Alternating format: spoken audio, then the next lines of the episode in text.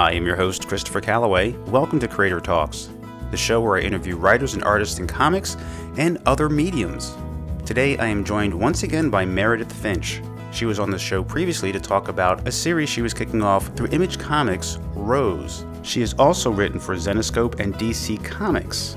Meredith's new series through Cave Pictures Publishing is The Light Princess. It will be a five part series adapting the story by George MacDonald, written in 1864. Joining Meredith to produce the series are Renee DeLiz and Ray Dillon, well known for their illustrations on The Legend of Wonder Woman. The story is about a princess cursed with weightlessness who finds rescue and redemption in the love and sacrifice of a prince. I talked to Meredith about the original book by George MacDonald and how she prepared to write this series, and how she connects with the themes of love, sacrifice, and redemption found in the story. I also talked to Meredith about the team of Renee and Ray and how they worked together to produce the art for this book, and the incredible uniqueness of the lettering. I asked Meredith how she has matured as a writer since she began working with Zenescope in the early days of her career. We talk about the blog that she's writing to share and explore her faith, and how that faith connects with the series that she writes. And then we kick back with the creator and ask all my fun questions. This episode is brought to you by The Comic Book Shop at 1855 Marsh Road, Plaza 3 Shopping Center in Wilmington, Delaware, where comics are for everyone. Just be nice. So let's begin my interview with Meredith Finch, here now on Creator Talks.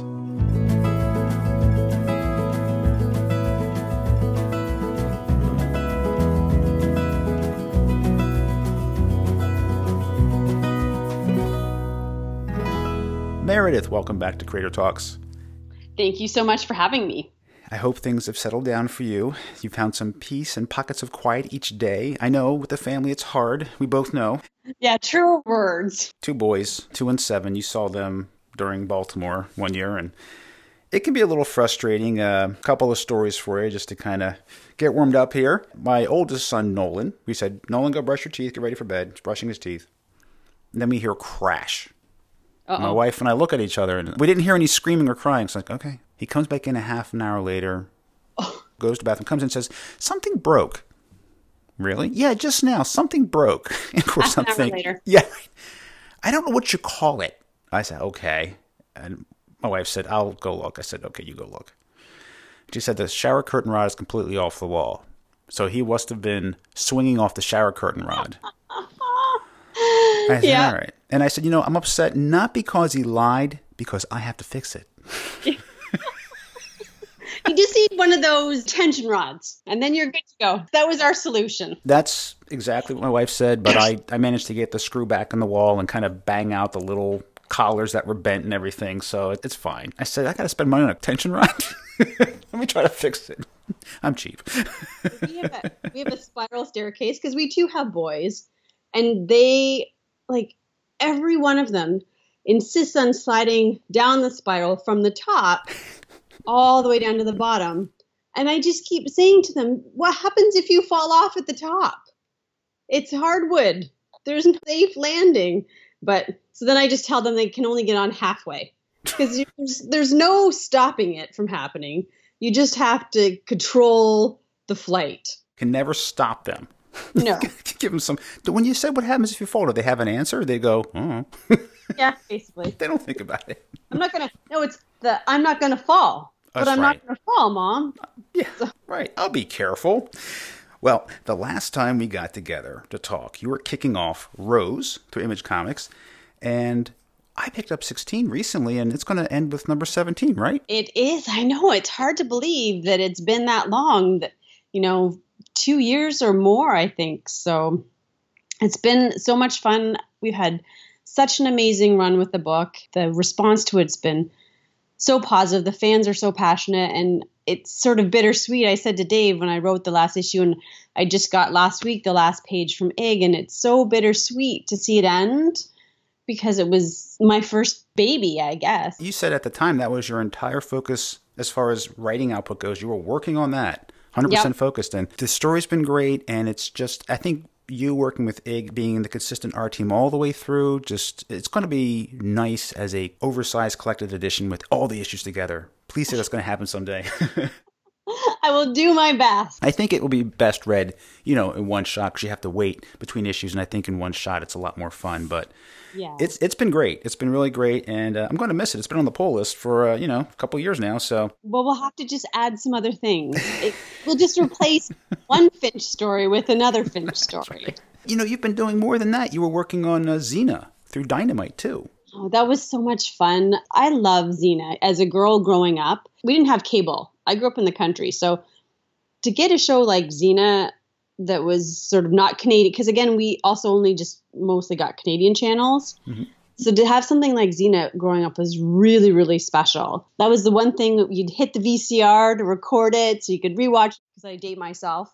But yeah, and it was so fun to go back and revisit those characters and and then I got to meet at Fan Expo Toronto last year. I got to meet Lucy Lawless and um, Renee. Uh, I lose my geek card because I don't know. Uh, I'm, I'm i know who you mean. Losing it. It's all those Xena fans are crying right now.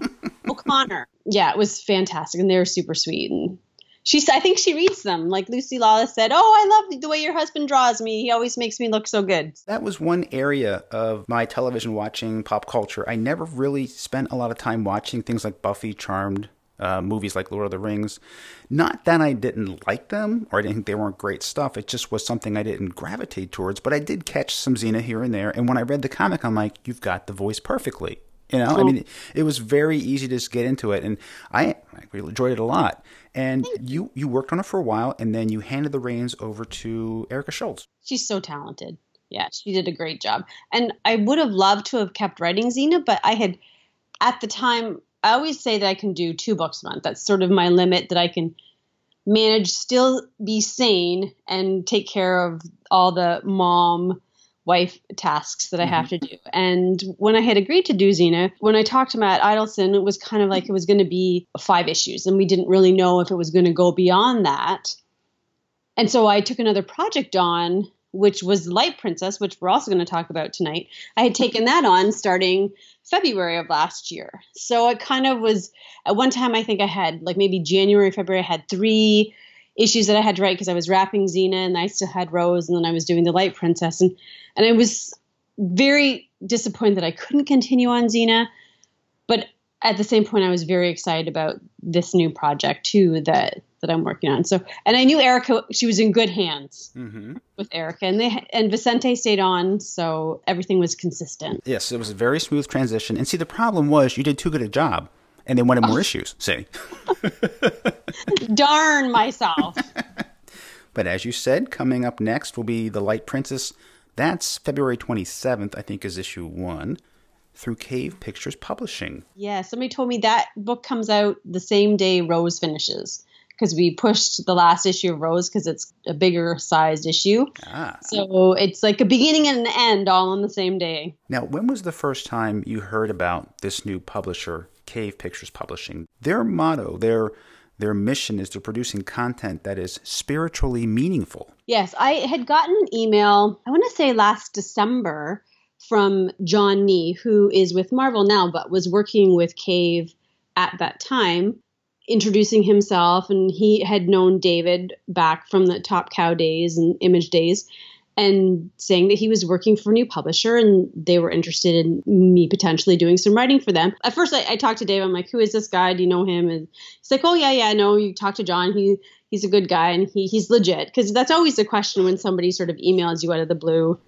mm-hmm. with an idea. Like, is this person and a new publishing company? And so I got back to him and we talked a little bit. And then when he told me what the premise of the company was, it was almost like the, the email i remember reading the email that he sent me that sort of gave me an outline of, of the company and the fact that they were spiritually involved and they wanted to put out stories that were meaningful and, and spiritually significant i read the email i couldn't even say anything for a minute and then i turned to david and i had david read the email because it was almost word for word a prayer that I had prayed about what I wanted my work to become or where I wanted my work to go, and something that also that Dave and I had talked a lot about because spirituality and, and my faith is very important to me. And I felt like it was something that I wasn't able to or hadn't incorporated in, in my work in the way that I wanted to. I was that in the way that I was maybe feeling called to. And Rose was sort of the initial foray into exploring that and what that might look like, which is why I always say C.S. Lewis is such a huge influence on me because he did that so beautifully in his Lion, the Witch, and the Wardrobe series. So to have them reach out to me and to get that email, I just it was almost like God speaking to me. I, is how I felt that because the way the email was written and and the words and the and the intention were so close to what I had been hoping for and wanting for my work, it felt like a miracle. Your prayers were answered. They were. it was, well, yeah. Yeah. Well, for those who don't know, The Light Princess was written by George MacDonald back in 1864. He was a Scottish minister, and he's considered the godfather of fantasy, and he influenced C.S. Lewis. And as you said, C.S. Lewis is one of your favorites. That was uh, last time we spoke. One of your island books was by C.S. Lewis, the one you just mentioned.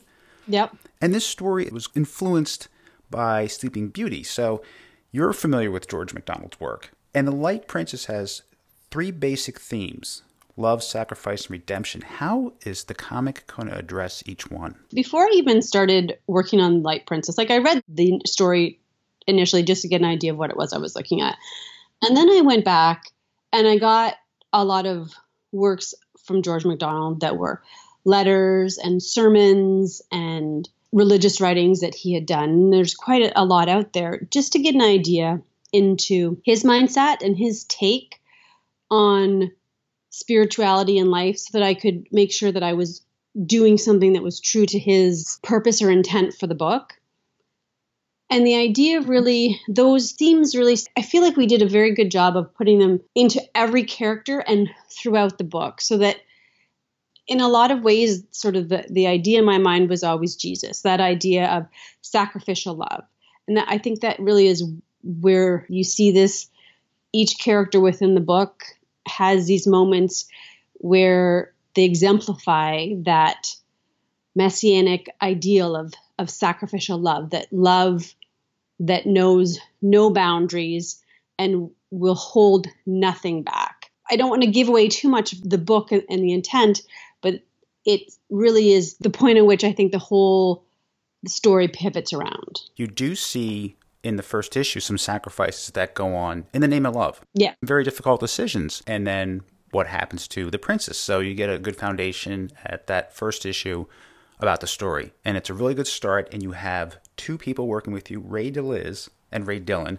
They're producing the illustrations for the book. They worked on The Legend of Wonder Woman. Tell me about your collaboration with the art team. Is it different from how you collaborated on Rose and Xena? It really is, I because when I write, I think it it helps that I'm married to an artist. So as a writer, I never have a really like I have an idea in my head of what everything's going to look like, but my first communication with my artist is always and I've worked with amazing artists, so I'm able to do this, is to say to them, if you have a way that you think that this scene will work better or that you would prefer to draw it because you're the visual storyteller at the end of the day, I want you to do that. I want you to feel free to do that. And I was able to do that with Vicente, I was able to do that with Ig, and I was able to do that with Renee and with Ray. The thing that's really special about working with Renee and Ray is they elevate each other because they're married as well. They elevate each other in a way that you would see Renee's drawings and you'd be like, oh, this looks so beautiful.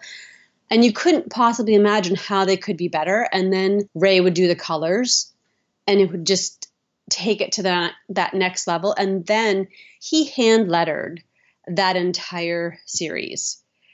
And that really just it, seeing that done and, and you've you've seen it so you know what i'm talking mm-hmm. about. Yeah. it's another piece of art on the book. I felt like at the end of the day every time i would see a page that this was just something that transcended itself. Like the sum of it was of the whole was greater than its parts. Like it just it's such an incredibly beautiful book. I feel so blessed that i can say that about really every project I've worked on. Like I thought Rose was so beautiful. The, work that Ig and Triona did together, I just it's a beautiful book to look at and this is the same. It just is gorgeous. And again, that hand lettering just, I think, takes it to a whole nother level. Well, when I saw the preview of it from Cave Publishings, I picked up a copy at Baltimore Comic Con last year. I was struck by the art right off the bat. I saw your name and then I looked at it and I was like, oh, well, she did it again. The marriage between the pencils and the colors are just gorgeous. It lets mm-hmm. the pencil work show through. And I'm so happy to see a colorist that that color is adding some dimensionality to the art, but it's not crushing it, which I've seen happen. You know, I've seen work black and white, then colors added, and I was like, oh, I like that preview in black and white better. But this, they work together so well. I mean, even like the fur on the king's cape, mm-hmm. it looks like fur. And the mm-hmm. lettering, as you mentioned, I was wondering how he did that, and I was going to say, was that his idea? And clearly, it was. He wanted to letter the whole thing by hand with different fonts, depending upon what he was talking about or what he was emphasizing. Not just emphasis, but what he's talking about. That I noticed because normally good lettering, I don't really notice. It's not in the way, it's not obtrusive, right. but this is just as much as part of the story, taking your words and putting them in the mouths of the characters. And it's just amazing, not just the shape of the balloon, but the actual lettering itself. And that is something that's kind of a dying art to hand letter. It was spectacular. Now, this is going to be a five part series. And what do you hope, besides selling very well, that this series will accomplish with you and your art team? What do you hope that people get from this story who may not be familiar with George MacDonald's work? And by the way, this is a great way to get people familiar with it. I guess I wanted to do a couple of things. I think it's a book that's really accessible for a lot of people.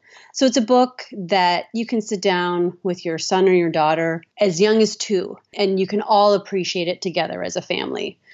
But I also hope on some level that just like The Lion, the Witch, and the Wardrobe and that whole C.S. Lewis Narnia series gave people an accessible way of understanding the idea of behind Christianity and Jesus and that sort of sacrifice through Aslan. I hope that there's in some way that you get that kind of idea through this book as well. Because I think that really is the intent. Like it's not meant to be overtly spiritual and in your face, but it is meant to be there as a takeaway if you want to take it away. If you want to just read it for the fact that it's a fun fairy tale that has everything you want a fairy tale to have strong female leads, strong characters, sacrifice, evil queens. Like it's got everything you want in a fairy tale story, but there's an underlying current that I think adds something more that's there if you're looking for it and you want to see that in it. I love comics of many different kinds of genre. I love the ones that are just straight out action fun, and I like the ones that are based on adaptations. And this one, like we talked about last time, Rose, does have that all ages kind of appeal to it. And I do love stories that have something deeper behind them, a deeper message. And I also love seeing an adaptation like that. I think it brings out writers' work that many people have probably forgotten over the decades and centuries and brings them back to the forefront so people can become familiar with them and maybe they'll read something else by them you know and they'll dig further into it and george macdonald is i mean i love cs lewis's writing cs lewis his writing is intellectual like it's an intellectual for the common man because that was the idea mm-hmm. behind it but george macdonald's writing is heart for the common man. Like there's just a warmth and a lovingness and, and a genuineness.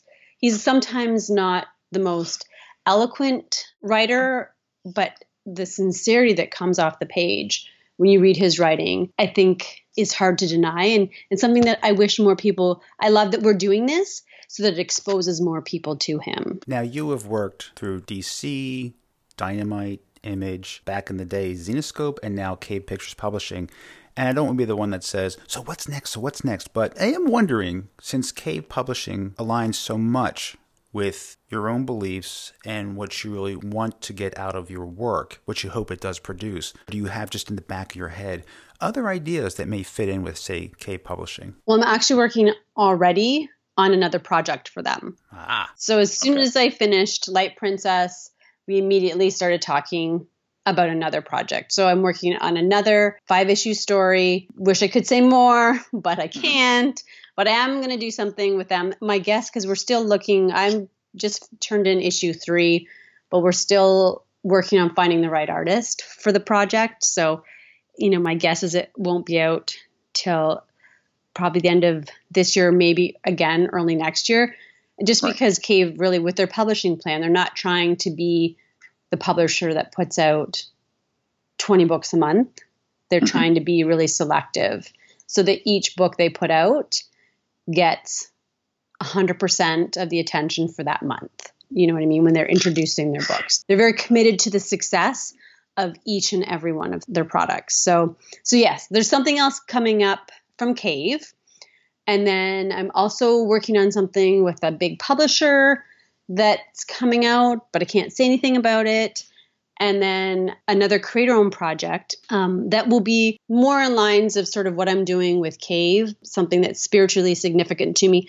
I put a couple mm-hmm. little teasers out there on Instagram and Facebook. It's going to be a graphic novel. It won't be done as a monthly, it'll be one big graphic novel because I felt like the story that I'm telling needed to be told in a complete like it'll be chaptered for somebody to pick up issue one it's quite enough that you wouldn't necessarily pick up issue two you need the whole story so i'm working on that and that again is kind of artist dependent. So so maybe the end of this year maybe next year. It's hard to say. Now writing a graphic novel for you as the writer does it really make much of a difference? Because you're working way ahead of the artists obviously. I mean you have everything plotted out outlined and then you begin scripting. But does it make a difference to you working on an OGN versus a monthly? It doesn't, no, because I set myself goals of what I want to accomplish every month. I'm so much an, an internal deadline driven person, it, it doesn't really make a difference.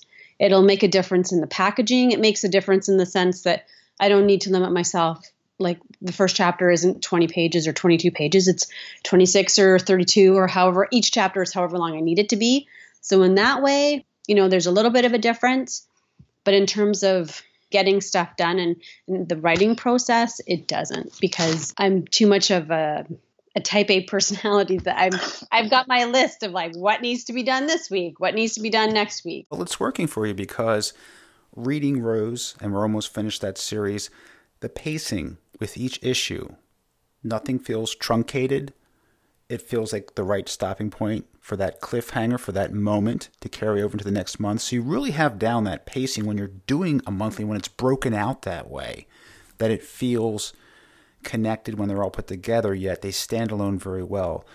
How did you go about developing that ability to find the right stopping point for each issue? I learned a lot working on Rose, but I, I, I feel like Dave and I'll sit and we'll watch TV and he'll be watching, I'll be watching, and say, "Oh, X Y Z is going to happen next," or "This this is what's going to happen," mm-hmm. and he'll he'll say, "No, what are you talking about?"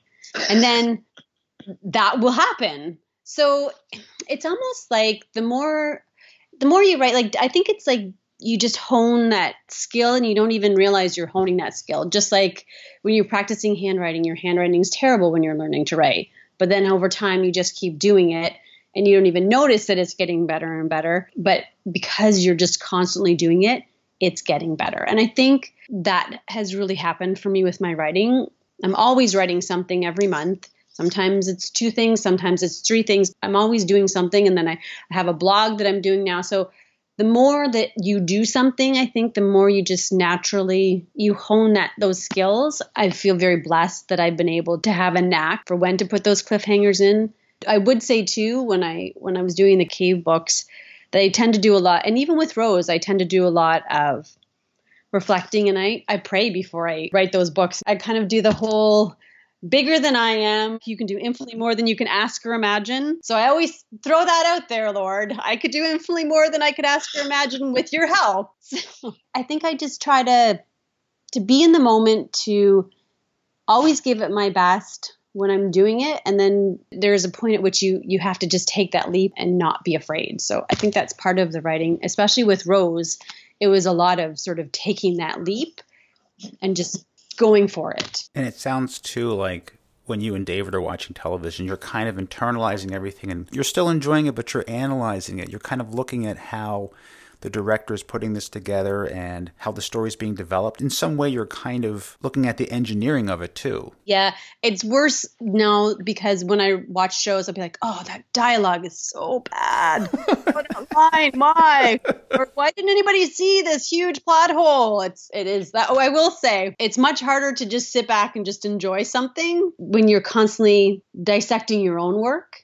It just is a natural thing that you start dissecting other people's work. But on that note, too, I think it's really important as a writer to have a really great editorial team. And with Cave, the editorial team for Light Princess is fantastic. And I ended up working with two amazing editors on Rose, Andy Schmidt and Jeremy Raddick, who helped me with the last two arcs. So, or the last arc. So I think that if you really want to be successful as a writer, it is so important to find somebody who will be critically honest with you about what you're doing well and what you're doing wrong. And of course, Dave is always the first one to tell me what I'm doing wrong. So he's always very good at telling me what I'm doing right too. But he's always the first one who'll go through anything I write and and tell me when something's not working or something's really bad or something's really good. That's very important to have a good editor and to have someone give you feedback because they know about the business, they know about the writing. Now, in my case, I don't need somebody who's in the business, but I'll just ask my wife, who doesn't really follow anything that I follow, and I'll say, listen to this, what I did. Does that make sense to you? Does it sound okay? And she'll be brutally honest too if something doesn't yeah. sound right. So, but I like that because she knows nothing about the subject matter. So I said, okay, you're the average person. Just look at it from that standpoint. Do you like it? What's your gut reaction? Your instant gut reaction. That's usually the most honest and, and the most helpful. You know, since you began as a writer, and I guess as we had said earlier, Zenescope was probably your first published work. Is that correct? Yes. How do you think you've matured and developed as a writer since that first day working with them and now? I think I understand story and the execution of storytelling so much more. One of the things that I found really challenging to do um, when I first started was see a story from the beginning all the way through to the end. And I think that's very common with a lot of writers. You have like this really detailed beginning of how your story is going to start. But the farther out into the story you go, the less details, the more nebulous it becomes. And so I would say that in terms of my writing, what I've improved on the most is that process. So I always knew with Rose what my ending was going to be. I always knew where I was going to get. And then I gave myself permission to to deviate from the path, you know, within an issue if I felt like one character or another needed more story or to expand their story, but I always knew where I was going with it. And because of that, I was able to pull in pieces and weave little things into it. And it's those little nuances that if you don't know where you're going, you can't put them in. And you'll see more of that even through Light Princess and this next project that I'm working on with Cave and, and also with the bigger publisher stories I've got coming out in the new year or this year sometime. So, yeah, so I think that's really where I feel like I've grown the most. In addition to writing comics, you had mentioned you're writing a blog, and this blog examines God and life. You're sharing your thoughts about that, your faith as a Christian, and that's something very personal. So, why did you decide to begin doing that? How has it helped your faith? And have you heard any feedback from others how it's maybe helped them? I think it was Fan Expo last year. I was we were I was talking. Dave's got a friend who lives in Toronto, and I was talking to his wife, and she was going through you know some struggles, and we were talking about them. And we, she's very has a very strong faith as well, and we were kind of chatting about it. And she's like, "I wish would you email me?" Because I was just doing daily Bible readings. Like I sort of wanted to go through, and I was finding things like reading through all the books in the New Testament. I started with the letters of Paul and and then going back and taking one of the gospels one at a time and sort of going back and forth between them. And she's like, "Would you would you email me some of what you're reading cuz I had had a journal that I always keep with me where I jot down verses that I find over the course of my reading during the day significant." And I was like, "Of course, I'd be happy to." And so as I was, you know, typing up an email, several emails to her over the the next week or two, I thought, well, if this is helpful to her and it's helpful to me, maybe it would be helpful to somebody else. And I do feel again, you get called to do things. And I always, at times in my life where I take another step or make another move in my spiritual journey, I feel like those are times where I've been called to make that step or to move forward in something and, and step out of my comfort zone. So that was really the the impetus for me starting the blog. And then I thought if I'm going to do it and it's going to be helpful, I have to be honest about my spiritual struggles and the things I go through because otherwise there's really no point. Uh, go to church and you can have somebody preach at you. Nobody, that's not what this was meant to be. It was sort of meant to be this is my journey. These are the things that I question and the things I struggle with. And if they're helpful for you, that's great. I kind of looked at it like I put it out there, and if somebody reads it, it's because God intended for them to read that post that day because I have no control over who reads it. Those are the kinds of things where it's a letting go of the control that I sometimes like to have too much of that's really how I approach it. And I have had lots of people reach back out to me as a result of that blog. Things like I've had somebody say I've lost a child and we've been struggling and I read your blog today and it really helped me. Or I've been really struggling with my work and my faith and I read your blog today and it really helped me. Times where I struggle, I'll get feedback from people saying, You're doing a great job, keep it up. If I post something where I seem like I'm down on myself, somebody will send me like a song, because I'm always posting songs in my blog. Somebody will send me, This is my favorite song, or or here's a link that I think would be helpful that you would really enjoy. So I feel like it, it kind of develops a little community. It's been positive, I think, for me and hopefully for people who come across it and take the time or feel compelled or called to read it. Besides writing your blog with your thoughts on spirituality and God, you also set aside time, as you said, to read scripture and for prayer. That is something you do early in the morning before the family gets up. Yes. So, though the new year, I have to be honest, I've been sleeping in later and doing it when I get home from the gym. Okay. But I do always do it before I work because I feel like it's important. I, I feel like you have to make time for the things that are important. And if I don't make time for that, then I can't sit there at night and watch TV. Like I could waste hours flipping through Facebook or I could spend, you know, 15 or 20 minutes or half an hour, however long it takes to center myself and give myself something that's meaningful for me. Do you find the best time to get centered is starting in the morning? Does it carry throughout your day better if you do it then? It does. It really does. And in fact, this morning I woke up and I was kind of feeling bummed and I had a little bit of time because I was up a little early to sit down and do some reading and I felt like it changed the day that I would have had to take that time and focus on having God in my life and letting go of the negativity or, or the fears that were weighing me down and just focusing on what was really important, I do feel like it can really take a day that might otherwise have been a bad day and, and turn it around. And it's hard to find time. I look at it like exercise. You have to make time for exercise and then it feels good.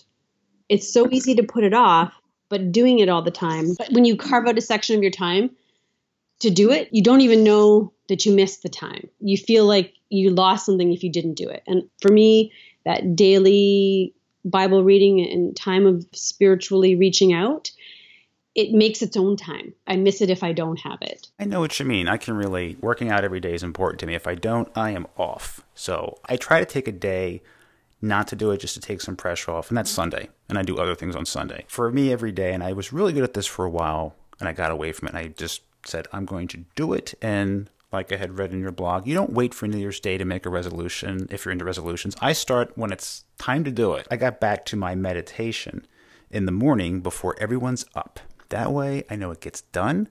I'm in the right frame of mind. And whether you are a person of faith or not, let's just say you're a person of faith. Well, God doesn't talk to me.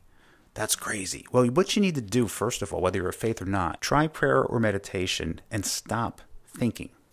Just yes. empty your head and see what comes in. It's so hard not to let your mind wander. And you really think about that. Are you present? People say, Yes, I'm present. No. Are you thinking about what you did yesterday? Are you thinking about what you have to do later on today? Are you really in the moment? That is hard to do. But that's when you discover things that you weren't aware of. So that's the best way, prayer, meditation, to do it depending upon your faith. I highly recommend that because I'll tell you what, like you, I feel centered. You have to do it regularly, consistently. And then when the kids freak out, I'm like, stop that. Now, that's not me. I am not that calm.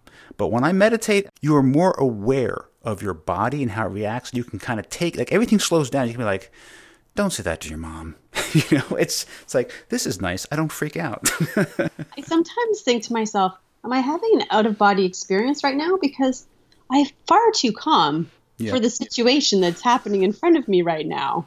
So yes, yeah, it's true. You do get that sense of I mean, of course, we all lose it at times too and people who read my blog know I throw that out there all the time. But yeah, it does. It gives you that sense of awareness, I think. Mm-hmm. Yes, exactly. I haven't talked about this on the show before, but on Sundays, that is uh, church day for me. I used to do this and I got away from it. And like you say, sometimes God speaks to you, what have you. And, and I'm like, I should get back to this. So what I started doing was lecturing again in church. There's a small church near me. So I do that every few weeks initially just so I learned how to speak publicly, you know, get over nerves.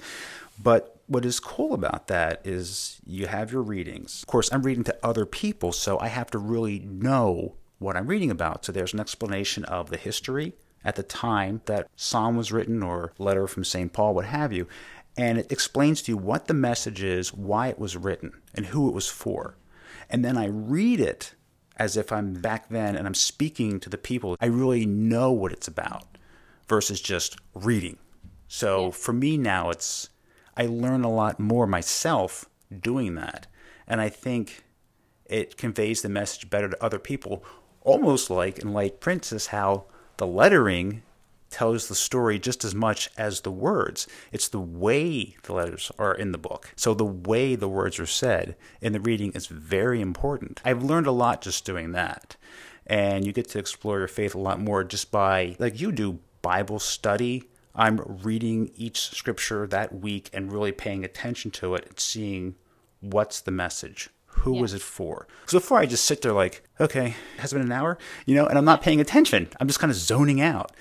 But if I don't zone out, people don't zone out. You know, if I'm reading and I'm really focused, they're awake. I have a study Bible. So beginning of all the letters of Paul, it gives you a little synopsis of probably exactly the same thing that you're looking at and in front of all the gospels and all the books they give you a little and i love that it makes it more personal and it helps you get into it i think the thing that helped me too was the bible i think it's on netflix and ad because they're sort of reenactments of biblical stories when i was first getting back into reading the bible it made it human not you know the king james speech version that is hard to relate to sometimes. To make it something living. That's always been the whole point. It's been the living word. The King James Version, it really separates you from the word because it's is it written for me or is this written yeah. for people in the Middle Ages? So that really does go a long way. And I think more so than just here's the plain English modern version, which I think we all had those back in the 70s and 80s, like this the good news and it was yep. uh,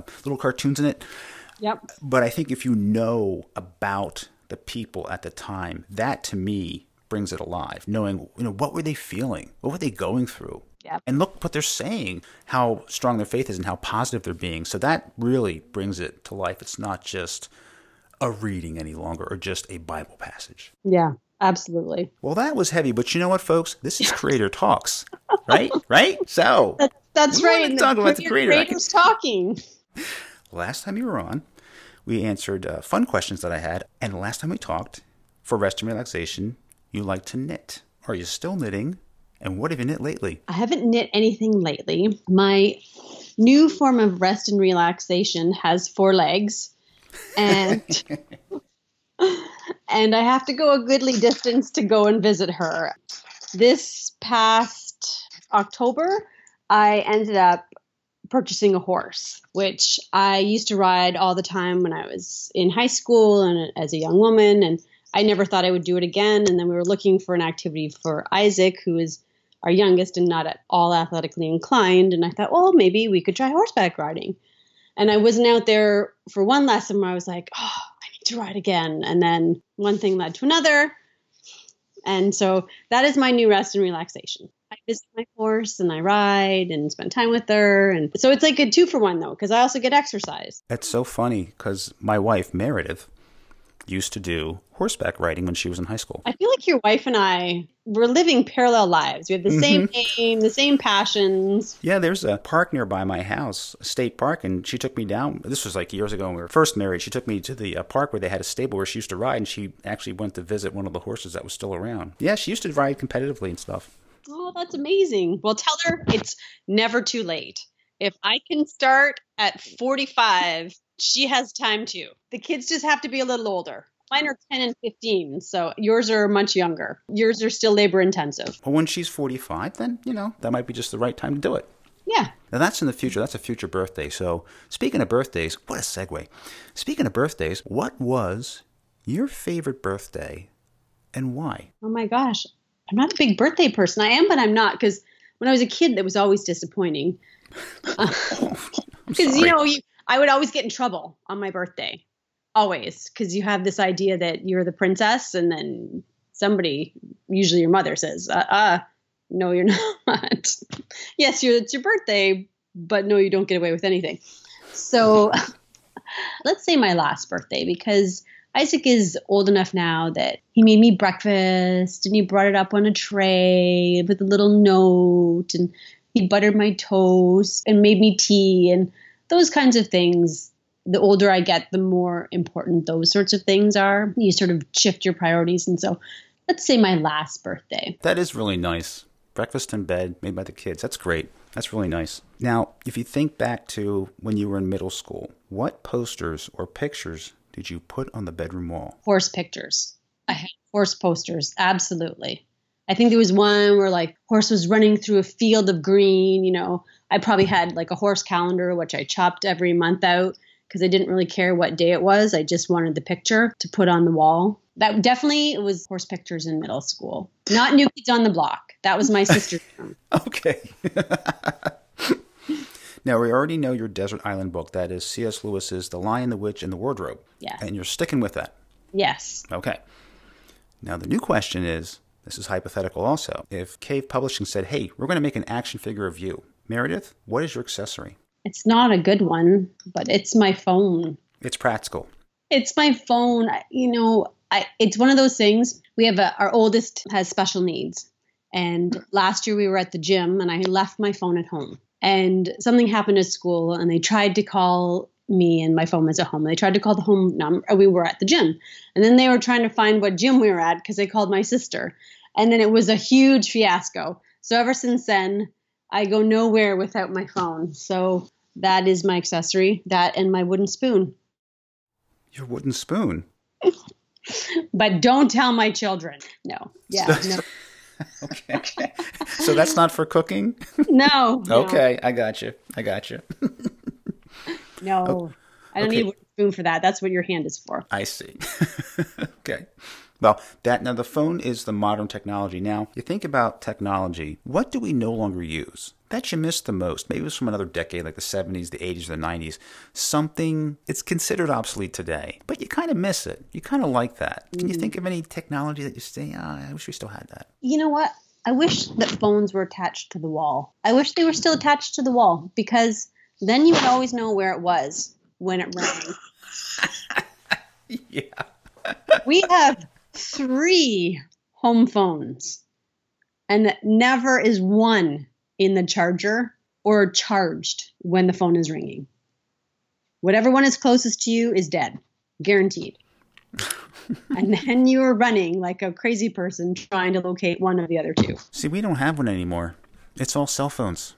We have no landline. We're the last of the old timers here with the landline, I guess, but we still have it. You know what? You might be the only ones who have a phone if there's ever a problem. You might be having the old POTS line. You guys might be just fine. Except that, you know, it needs to be charged. Yeah, well, there's that.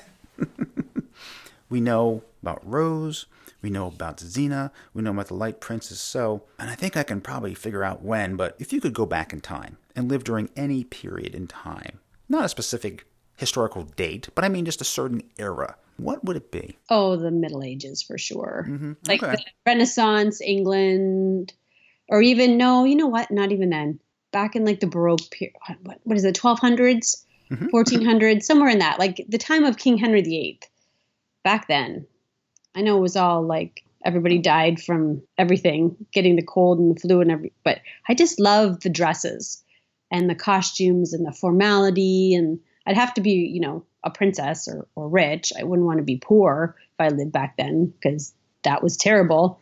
But if I could live back then and be rich and have all that fun, beautiful stuff, I would do that. Hey, it's good to be the king if you're back then, you know. I mean, I, right? I want to be wealthy too. if I if I'm gonna go back, I mean, let's just do it. Now we discussed your beverage of choice last time. Now this time of year, it's probably the red wine. Yes. Sticking with that. Although we just got back from vacation and I had I enjoyed my share of mimosas. Where did you travel? We went to Playa Mujeres, Mexico. It was our very first week that neither one of us brought work in our entire marriage. Good for you. It was glorious. I did not move off my chair for seven days, except to go and eat. when we would travel, I turn off my work email. I don't want to see it. Cause if I see it, you know, I'll just start getting wrapped up in it. I may say, okay, at this time, either in the morning or evening, I'm going to just go ahead and check, blow through everything, but I'm not going to keep checking all day. It'll ruin it, you know? Yes. I do know. And people respect that. They understand. Yep. They want you refreshed and ready to go when you're back. I highly recommend it. And your spouse will appreciate it too. and he did. Final question. What is one question that you have not been asked in an interview, something you want people to know about you that they don't know and it just hasn't come up in conversation? This may have covered it, really, because we talked about God and my faith, and I like to talk. I'm a fairly open book. So I don't have any deep, dark secrets. I think everybody, if you, I think I have nothing. I wish I, I wish I could be mysterious. Oh, nobody's asked me this. Nobody's asked me who my favorite child is. But one, so except my children. My children ask me all the time which one is my favorite, or they just tell me that they are my favorite. Yeah, I got nothing. If it's out there, that's what that's there it what, is. There it is. That's okay. me. well, speaking of children, my daughter's birthday is February 28th and she will be 25, so I will finally get her age right when I mention it on the podcast. And your book, The Light Princess, comes out the day before on February 27th, so I won't forget. It's a great birthday present. Yes, it is. I have pre-ordered, so it will be in my my pull box when it comes in. And I look forward to it. The first issue is great, folks. If you've read Meredith's work before, the hits just keep coming. You're going to be very happy with this. And it is a gorgeous book. And it is a very meaningful book. So I hope that you do get a chance to read it and you get something out of it. Meredith, thanks so much for being on Creator Talks. Thank you so much for having me again, Christopher. I really appreciate it. It's always so much fun talking to you. And in the weeks ahead, I have two more creators coming up who are also doing work through Cave Pictures Publishing. Billy Tucci. He is well known for his work on the creator owned series Shi, which is over 25 years old now. And he produced a gorgeous miniseries about Sergeant Rock, the Lost Battalion. So I will discuss those with Billy, including his current series running through Cave Pictures Publishing, Appalachian Apocalypse. We will talk about another zombie series he's going to fund through a Kickstarter, Zombie Sama, that's currently running right now. You can check that out on Kickstarter. And another Kickstarter he has planned further down the road about another zombie story. So it is a zombie fest with Billy on that show. And then I have also coming up Ethan Nicolle. He's the artist on Appalachian Apocalypse, but he also is known for his work on Axe Cop through Dark Horse Comics. We will talk about that and his webcomic, Bearmageddon. Now, these interviews will be separate episodes because of their commitments and their difference in time zones. I couldn't get them together at the same time, but I will have some fun with that when we kick back with the creator and ask my fun questions of my guests. And even further ahead, I have an interview with an artist working on a pop culture icon series from the 1970s. And I also talked to a writer artist about a crime noir story that they're writing. And I also talked to a local artist who has worked on a few anthologies that I've spoken about on the show and also is producing cover illustrations for books. I hope you enjoyed today's show. If you liked it, please rate and or review on iTunes.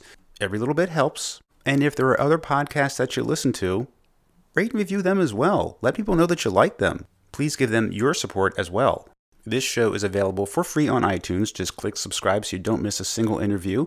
It's also on Google Play, Stitcher, YouTube, and Alexa Amazon devices.